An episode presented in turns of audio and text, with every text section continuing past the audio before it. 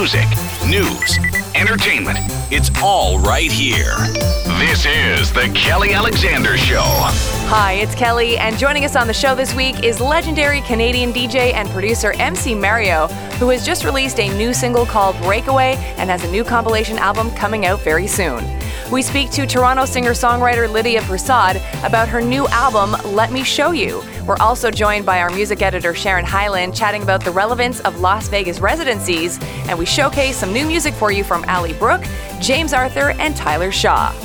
MC Mario has sold over 3.5 million albums and is the only Canadian DJ to win a Stanley Cup as the official DJ of the Montreal Canadiens back in 1992. Mario, welcome to the Kelly Alexander Show. Hello, how are you? I am great, and I'm what so. an introduction! I love it. I try to have all the facts, all the facts, and uh, I should let my listeners know that you and I are actually colleagues here on Virgin Radio, uh, which is the radio station that we both work for.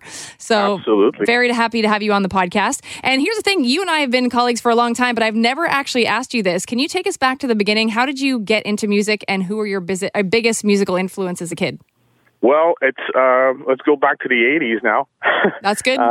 Uh, disco, a bit of uh, you know uh, the new wave era. That's that's when I started. So the Depeche Mode and uh, everything else, New Order, The Cure, and uh, that was it for me. I mean, when I heard uh, all this amazing music, you know, and I started as a DJ in a in a youngster club, and because I, I wasn't like old enough to play in a real club, so for a year, and then downtown Montreal at La Folie, uh, and then uh, 1234, the original Limelight, uh, then cross over to radio on CKMF back then for a few years, mm-hmm. and uh, and then a station called Mix 96, FM 96 back then.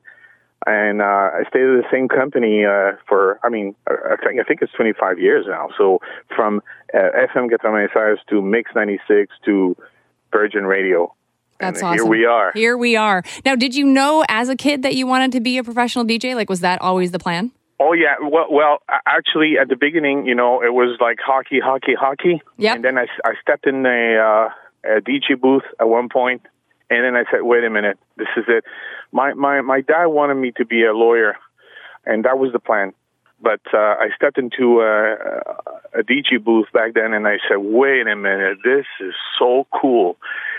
And uh, I didn't want to know anything. Uh, I mean, the, the lawyer business was uh, was done from that night on.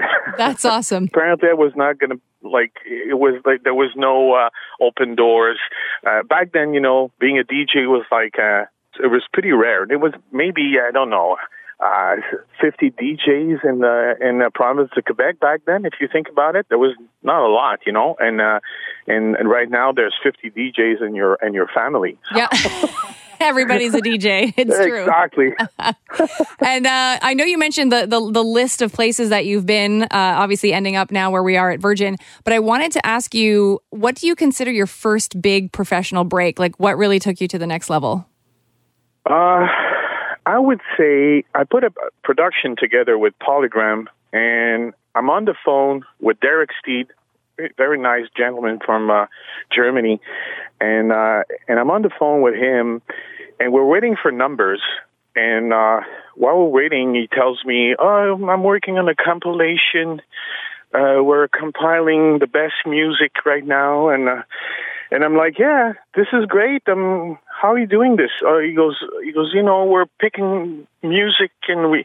I said, "Do you mix it up?" He goes, "No, no, no, no. It's one after the other." I said. Derek, uh, I have an idea. Why don't you give me all the, the tapes and we'll put it together? So uh, that was the first album called Turn Up the Bass, and uh, people were, were requesting it uh, like, we want Mario's album. you know, they would go to the, the, the, the store and say, HMV or whatever, and say, we want Mario's album. So from there, I mean, we sold like 40,000 copies, but if and that's not bad at all.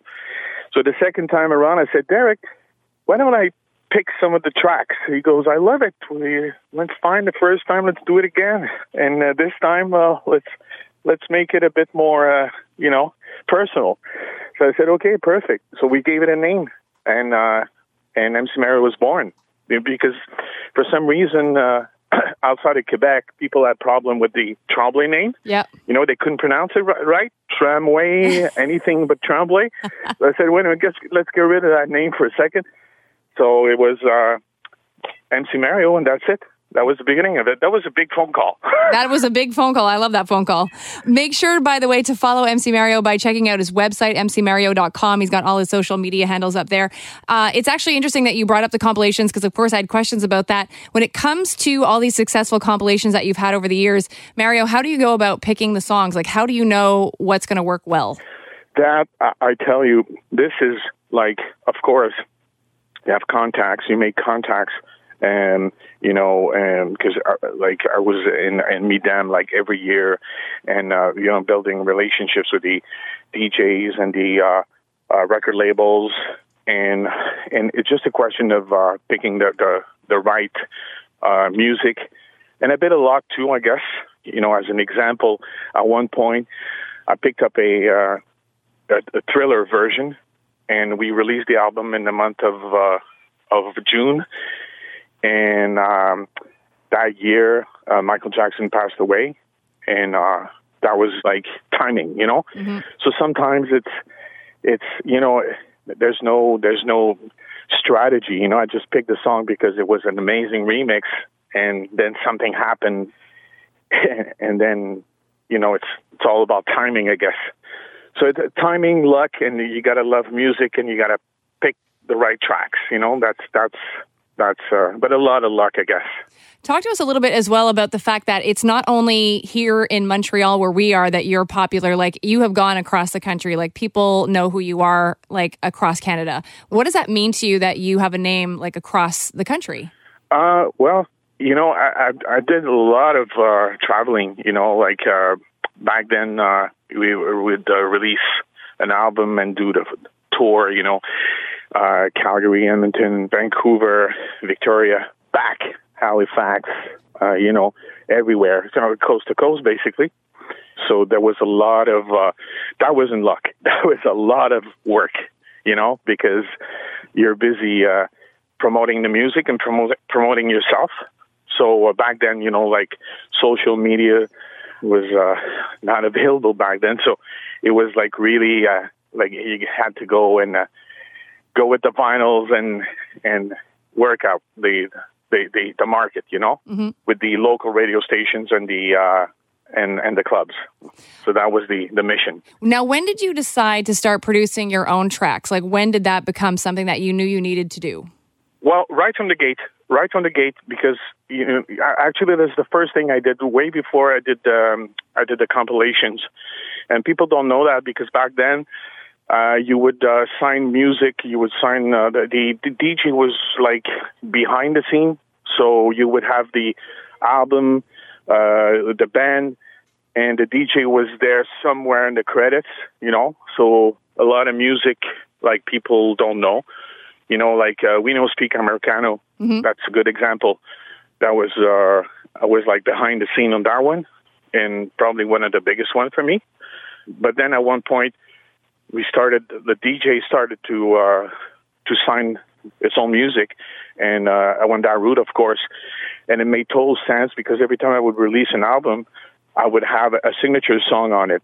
So that was basically what the idea, you know, at least to have that one one uh, signature song uh, for for for any album I come out with. Like right now, Breakaway will will end up on uh, Sun Factory 2019. That's you can bet toonie on this.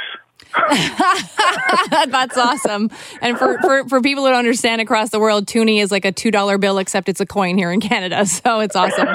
Uh, Mario, I wanted to speak to you about Breakaway. So talk to us about this new single. What makes you so excited about it?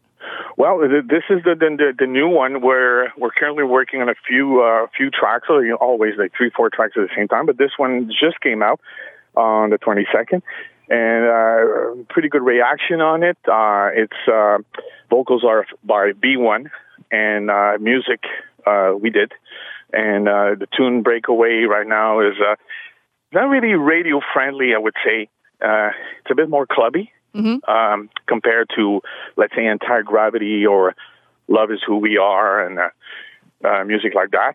So it's it's less uh, radio friendly, I say, but uh, I think is going to do well in clubs. Now, when it comes to writing and producing uh, these these singles that you put out, do you have a specific process how you work, or does it change with, with each artist you're working with, or with each sort of just production that you're on? Oh, that's a good question. Uh, so, Kelly, um, it's it's really different from one to the other. Like this one was really like I feel like I was almost like the quarterback on this one because uh, part of the music was from uh, the original. Uh, track came out before the lyrics, and the lyrics was uh, slapped on the the the music, and then we didn't like the way it sounded, so we changed the music after. so then we went on with that Robin S kind of feel on it. Mm-hmm. And then uh, the final mixing was done in, in the States by Paul Random. So then it changed, he changed basically the flavor of it. And here we are with the final product. So it was like a strange process on this one. Yeah. But yes, to answer the question, it's always different. I wanted to get your opinion, especially because you've, you know, you've been on this roller coaster ride with regards to dance music and EDM, uh, and you've seen the ups and downs of it. I wanted to ask you what your opinion is of the current state of dance music, especially because I just read a report earlier today, funny enough, that said that that EDM is kind of down a little bit right now. Like some of the major DJs, like uh, the Calvin Harrises of the world, they're not making the money that they were maybe two, three years ago. Well, you see, there was a lot of up, uh, ups and downs. Uh, the biggest down was, I would say, early 2000. Uh, everything was going hip hop at that point. Uh, it was really going, I mean, that route. Mm-hmm. And uh, I think, I mean, it's going in the same direction right now. So, uh, you know, guys like Steve Aoki and uh, they're going like lower BPMs and, uh, and, uh, of course, with the uh, uh, Old Town Road, and uh, you know, like this, this, this is the feel right now. This is what's going on, mm-hmm. but it's going to come back. It's, it's, it's, it's a normal up and down kind of thing. It's like the Dow Jones. That's true. That is you true.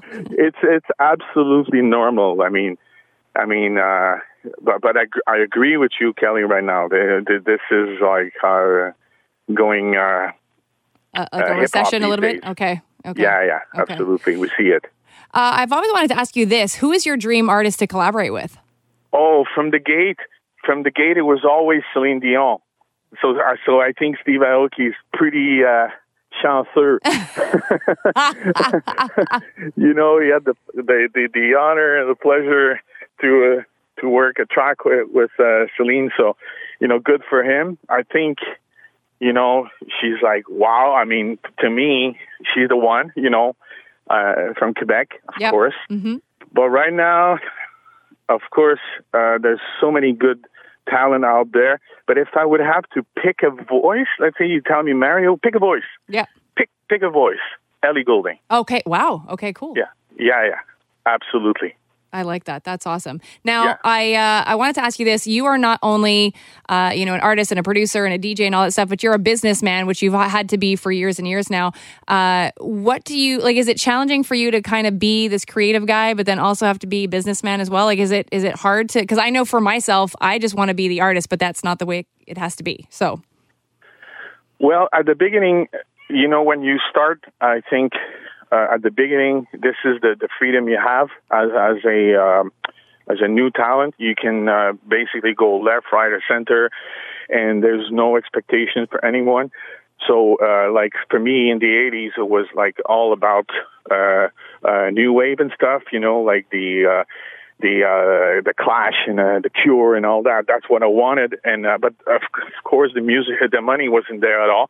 So at one point, you find the sweet spot as an artist, and then people have a uh, vision on uh, like what what you what you should be doing. You know, MC Mario is this, so you got to go that route, and you got to maintain uh, maintain a a certain uh, how can I say this? Uh, you got to satisfy your your people. I mean, you got to please them. You know, so of course you can't go after that. You have a sound. You have a format, and you uh, and that this you, you can go a bit like this time, for instance, with Breakaway. I'm, I'm out of the radio uh, friendly. Uh, it's a bit more clubby, but people expect that from me, so Yep. that's fine. You know, but no, I'm not too far out there. So you gotta you gotta keep the format. You know, it's like the the radio station we work for. You know, like they they have a sound, they have a format. They they they, they have to to stay in that game. So it's a it's a challenging uh, thing because um, sometimes you want to get out of it, but uh, but okay, wait a minute, maybe this is too far. Let's bring him back. You know. So same thing for the music selection, I guess. Okay.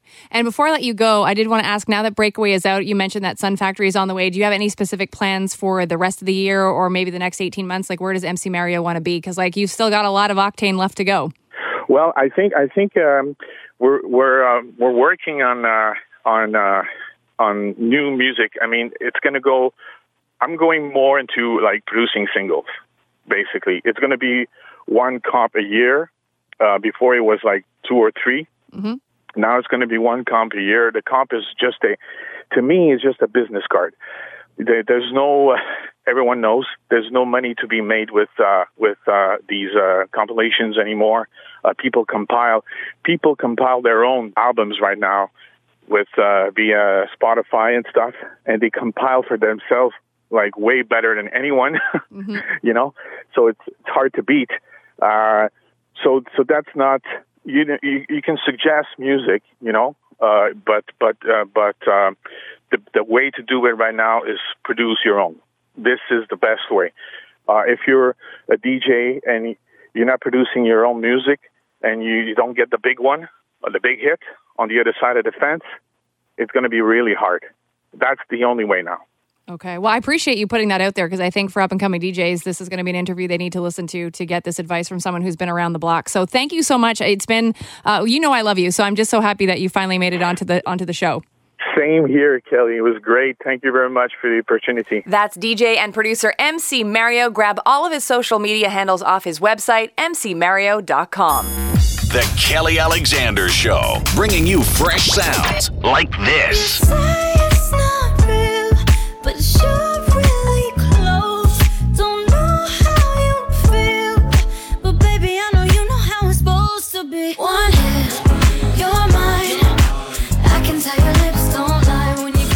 Am very excited to be playing the song for you. It's from Ally Brooke, who is a member of the hip hop group Fifth Harmony. The track, as you can tell, sultry and flirty, and I have no doubt it's going to be played over and over again this summer. It's called Lips Don't Lie, and if you are a fan of Ally and Fifth Harmony, you're going to be happy to know she's also working on a book about her life and the wild ride she was on when the band took off. The book is called Finding Your Harmony and will be released in 2020.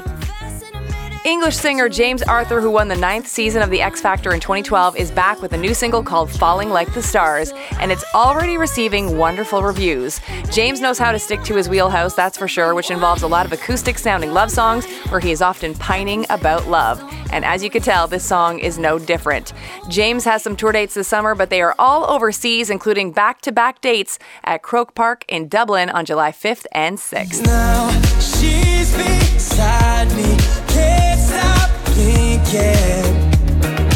Why did you ever think to let go? Not complaining. I'm just saying. To hold. So to the man who let her go.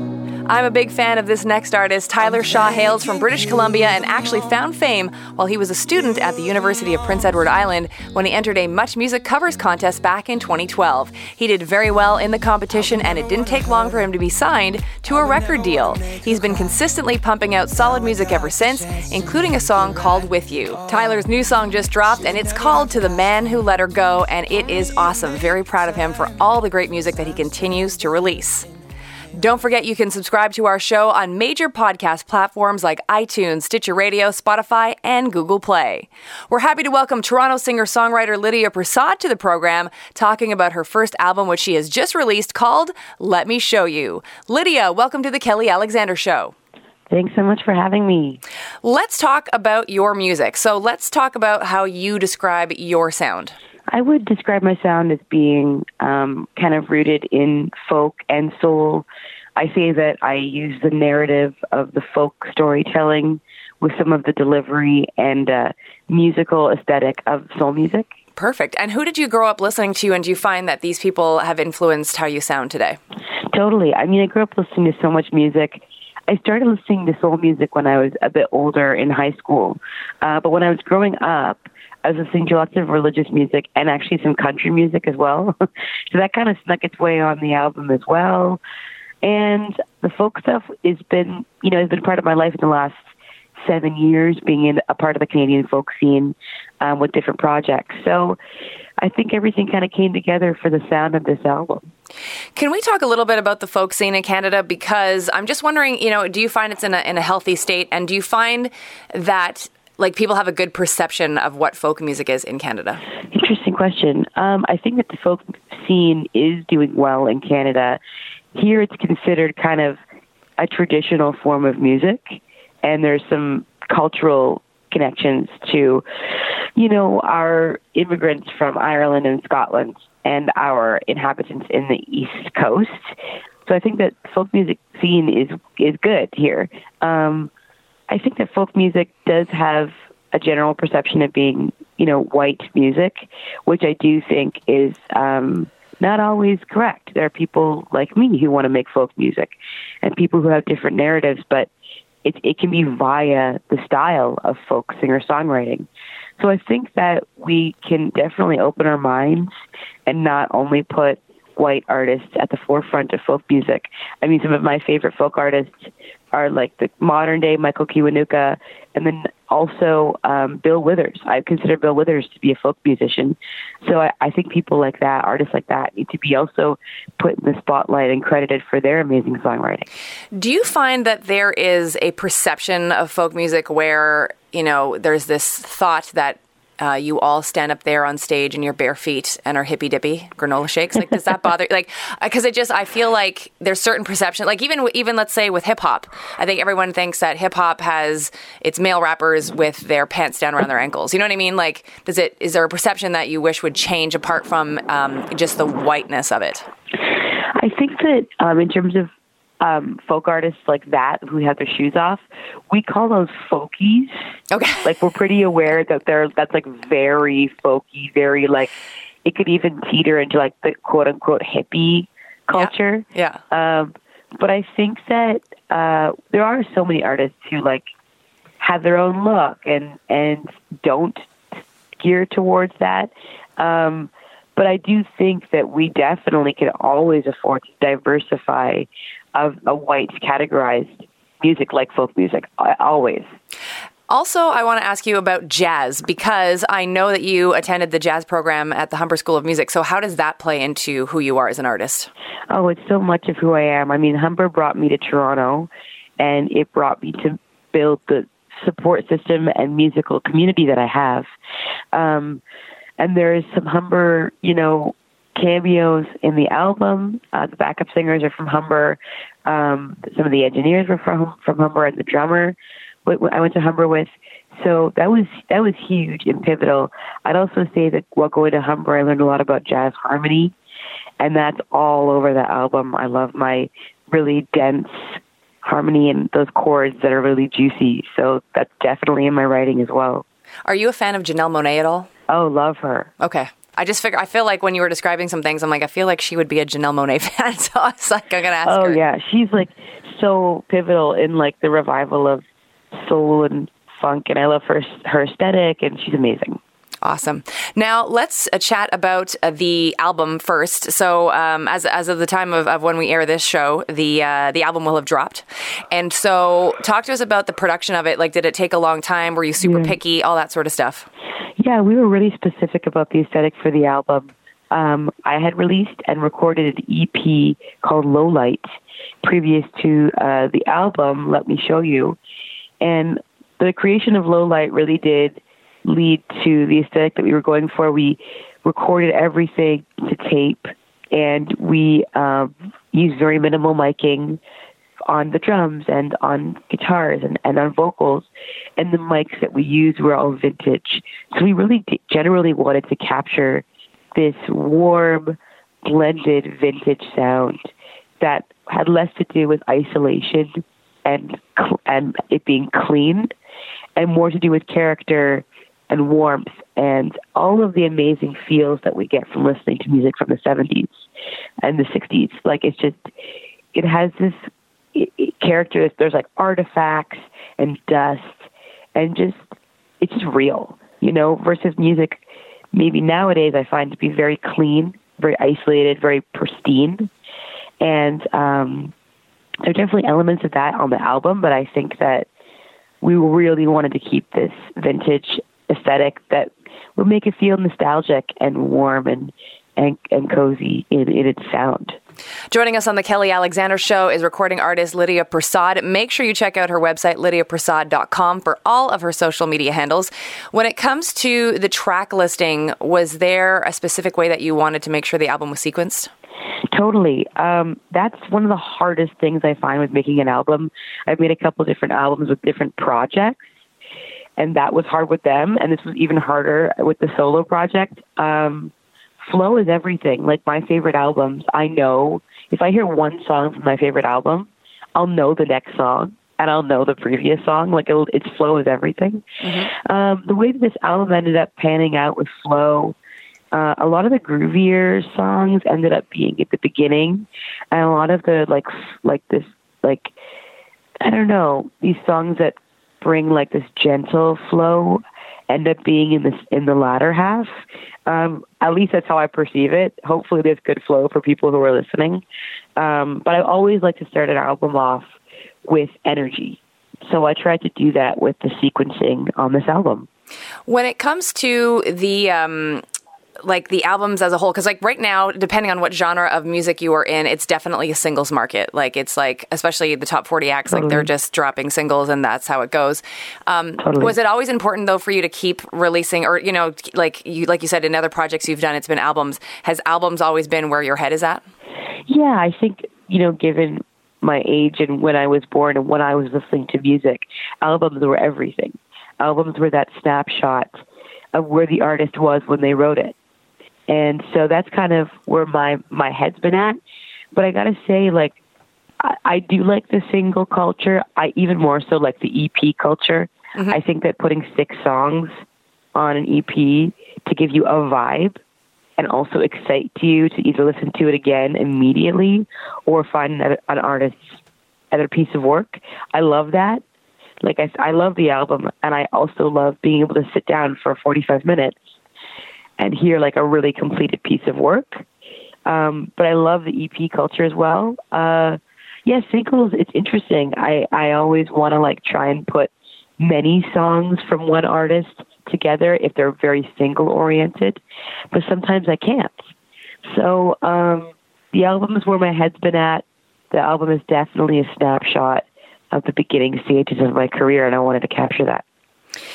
Is it important for you to tour this album? Like, are you going to hit the road? Absolutely. I feel like the music is so conducive to sharing stories with audiences and connecting and and just uh, being relatable. I, there are a couple narratives on the album that have to do with social equality, social justice, um, body positivity, um, journeys in love as a woman um, that I really want to share with people. I feel like I see what's happening socially, and there are so many amazing narratives that are being uncovered right now. And I, I'm living in, in an amazing time. I'm a woman of color, and I'm excited to talk about my stories. And I feel like that is really special, and I can't wait to go on the road and do that. When it comes to the stage part of the show, like the staging and, and all that sort of stuff. I recently interviewed um, this country band from Canada. I've had them on the show before. They're awesome. They're called The Heels. And we had this whole discussion about, uh, in their mind, and also I think in, in many genres of music now, you have no choice but to have some kind of of um, exciting, if I can use that word, stage show. And it, and that you know, mm. it's not that you need to have you know six lighting guys or whatever and bombs going off, but because hmm. it's such a visual society now and I call it the fast food society like we just can't get enough and and of whatever it is. And so do you feel like in the genre of music that you're doing uh, do you need to have some kind of added element? Like they were even talking like with their style of stuff, with it being country, just even not like obviously they're not going to get up there and bust moves like Janet Jackson, but they have like some staging that they have to get done, and just even some of the uh, the band members that they've got and all that kind of stuff. Like for what you do, how do you view view your stage show and the importance of it? Yeah, I've been a part of so many projects where staging is so important. Um, but for my project, I find that it's really natural. It's really like if the band is feeling it, if I'm feeling it, there's going to be some dancing and there's going to be some moving. Nothing's choreographed. But if it's sensitive and everyone's very still and connected to the music, eyes closed, it's going to be like that. I mean, I think having been a part, as I was saying, of projects where it's like, okay, let's right on one is like the backup dancer move, like the, the side to side shuffle. It's like I just I'm just so into this music being what it is and also being reminiscent of so many so much music from the 70s and and you know I guess the live performance elements of the 80s and and just it being really natural. You know, I'm mm-hmm. just I'm kind of about that with this project and it maybe it'll take a turn, maybe we'll hire some backup dancers, but it feels like this is kind of where it lies and I'm I'm, I'm okay with that. You mentioned earlier because I understood that you are actually from Toronto. So you mentioned earlier that you you came to Toronto. So where are you actually from? I'm from Brampton, Ontario. So okay. not too far outside of Toronto. Uh, Toronto's been a big part of my life all my childhood. Yeah. So I generally say my parents met in Toronto. So it's it's, it's in my it's in my blood. But uh, moving and living here was a for I've been here for about ten years. Okay. And do you find like because obviously I'm sure with some of your other projects you have toured around uh, parts of Canada. Are there other parts of Canada that really speak to you that maybe not that you would move there, but that you're really inspired by? Totally. I'm huge into the east coast of Canada uh, and Nova Scotia, specifically Prince Edward Island. Um, I love it there. I've gone there just on a vacation on my own in the summertime. Um, and I've developed a really beautiful community of musicians there as well. There's just so much space. You're on the ocean. It's quiet. Everything's slower. The people are friendly. The seafood is amazing. So if I was to like write another album, I'd probably like bunker down there and do it. I, I love it there. Now, where do you feel um, Canada lies in in the world of music? Because we obviously have a lot of big artists that seem to come out of here and do amazingly yeah. well, like the Celine Dion's, the Alanis Morissettes, the Drakes, the Weeknds, the Biebers. Oh. Like the list kind of goes on. Do you like yeah. like? Have, I'm not sure if you've you've performed in other countries, but where do you think Canada lies on the the world scene of music? Canada is very interesting. I think right now we're thriving in urban and pop as you mentioned, Bieber, Drake, The Weeknd, um, Alessia Cara, Jessie Reyez, Charlotte Day Wilson, Daniel Caesar. Like we have an amazing roster of musicians going for us right now. The world is looking at us. The world is looking at us and they're and they're like, what what's next? You know? And I think that's really exciting. I mean, people come to Toronto because they want to like see Drake sitting on the CN Tower. like it's people have a really interesting perception of of Canada right now and Toronto. And I think that's super exciting. Like it's a really amazing time to be an artist in Toronto because the world is looking at us and uh, and for good music too. So um, it's exciting. I'm, I'm stoked to be a part of it. Where do you see yourself in like the next 18 months to five years? Like, do you have specific plans kind of laid out for yourself? I realize the universe does what it wants to do, anyways, but do you have plans that you're yeah. trying to accomplish? I mean, I really want to grow this project, like with all my heart. I want to put all my love and energy into this project. I say that because I've been doing other projects for 10 years. And now I'm finally ready to, to put energy into, into myself. I want to be touring everywhere. I want to be growing um, an audience. I want to be playing bigger and bigger festivals. I'd love to release more music. I already am starting to write more music. I want to um, connect with people. I'd love to connect with different social causes. Uh, that's a big passion of mine is giving voices to people who don't have the platforms. And so I would love to be connected with projects that have to do with helping people, the environment. Um, yeah, I just want to grow really, you know, personally, musically, in every way.